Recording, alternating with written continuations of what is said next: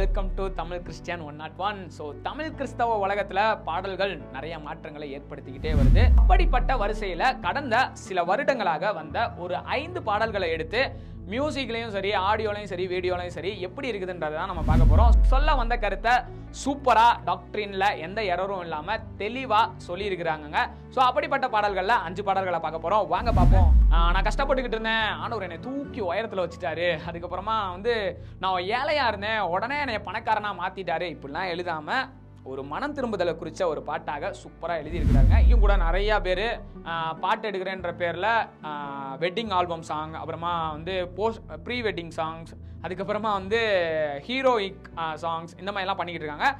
But ஆனால் எனக்கு தெரிஞ்சு அது தப்பா இல்லையான்றது தெரில சாரிப்பா நான் ரொம்ப ரொம்ப தப்பு பண்ணிட்டேன்னு சொல்லிட்டு மன்னிப்பு கேட்டு திருப்பி உறவாடுகிற ஒரு சூப்பரான ஒரு கதையை செம்மையாக மூவ் பண்ணியிருப்பாரு ஒரு த்ரில்லிங்காக ஒரு கிறிஸ்தவ பாடல்களில் இப்படியுமே ஒரு பாடல் வருமா அப்படின்னு சொல்லி பார்த்தா ரொம்ப ஆச்சரியமா இருந்துச்சு. ஒரு சமுதாய சீர்திருத்த பாடல்னு கூட சொல்லலாம். கொஞ்ச காலம் தான் இந்த பாடுகள். அதுக்கப்புறமா முடிஞ்சிரும். அதுக்கப்புறமா ஒரு செழிப்பான வாழ்க்கை இருக்குது. ஒரு ஆசீர்வாதமான வாழ்க்கை இருக்குது. அவ்வளோதான் அந்த பாடுகள் ஒரு ஒரு வருஷத்தில் முடிஞ்சிடும் ஒரு மாசத்துல முடிஞ்சிடும் ஆறு மாதத்தில் முடிஞ்சிடும் கதலி ஒரு பாடல்களின் மத்தியில் கொஞ்ச காலம் இயேசுவுக்காக கஷ்டப்பாடு சகிப்பதினால் இன்னல் துன்பம் இன்பமாய் மாறும். இயேசுவை நாம் காணும் போது கூட ஒரு வரி வரும். ஒரு சிப்பிள் லீடர் இங்கே ஹீரோ சபையில் ஆண்டவர் பொசிஷன் ஹீரோ இங்க மகிமையை பெறுவது யாரோ? சபையின் நிலைமையை சிந்திப்பீரோ அப்படின்னு சொல்லிட்டு அதனால லாஸ்ட் டேஸ்ல இதெல்லாம் நடக்கிறதுல பெரிய விஷயம் கிடையாது. ஆனா நீங்களும் நானும் வஞ்சிக்கப்படாம நீங்களும் நானும் மனம் திரும்பி நீங்களும் நானும் ஒரு நல்ல வாழ்க்கை கிறிஸ்தவ வாழ்க்கை வாழணும்னு நீங்களும் நானும் நினைச்சீங்கன்னா இந்த மாதிரியான பாடல்கள் எல்லாம் தொடர்ந்து கேளுங்க.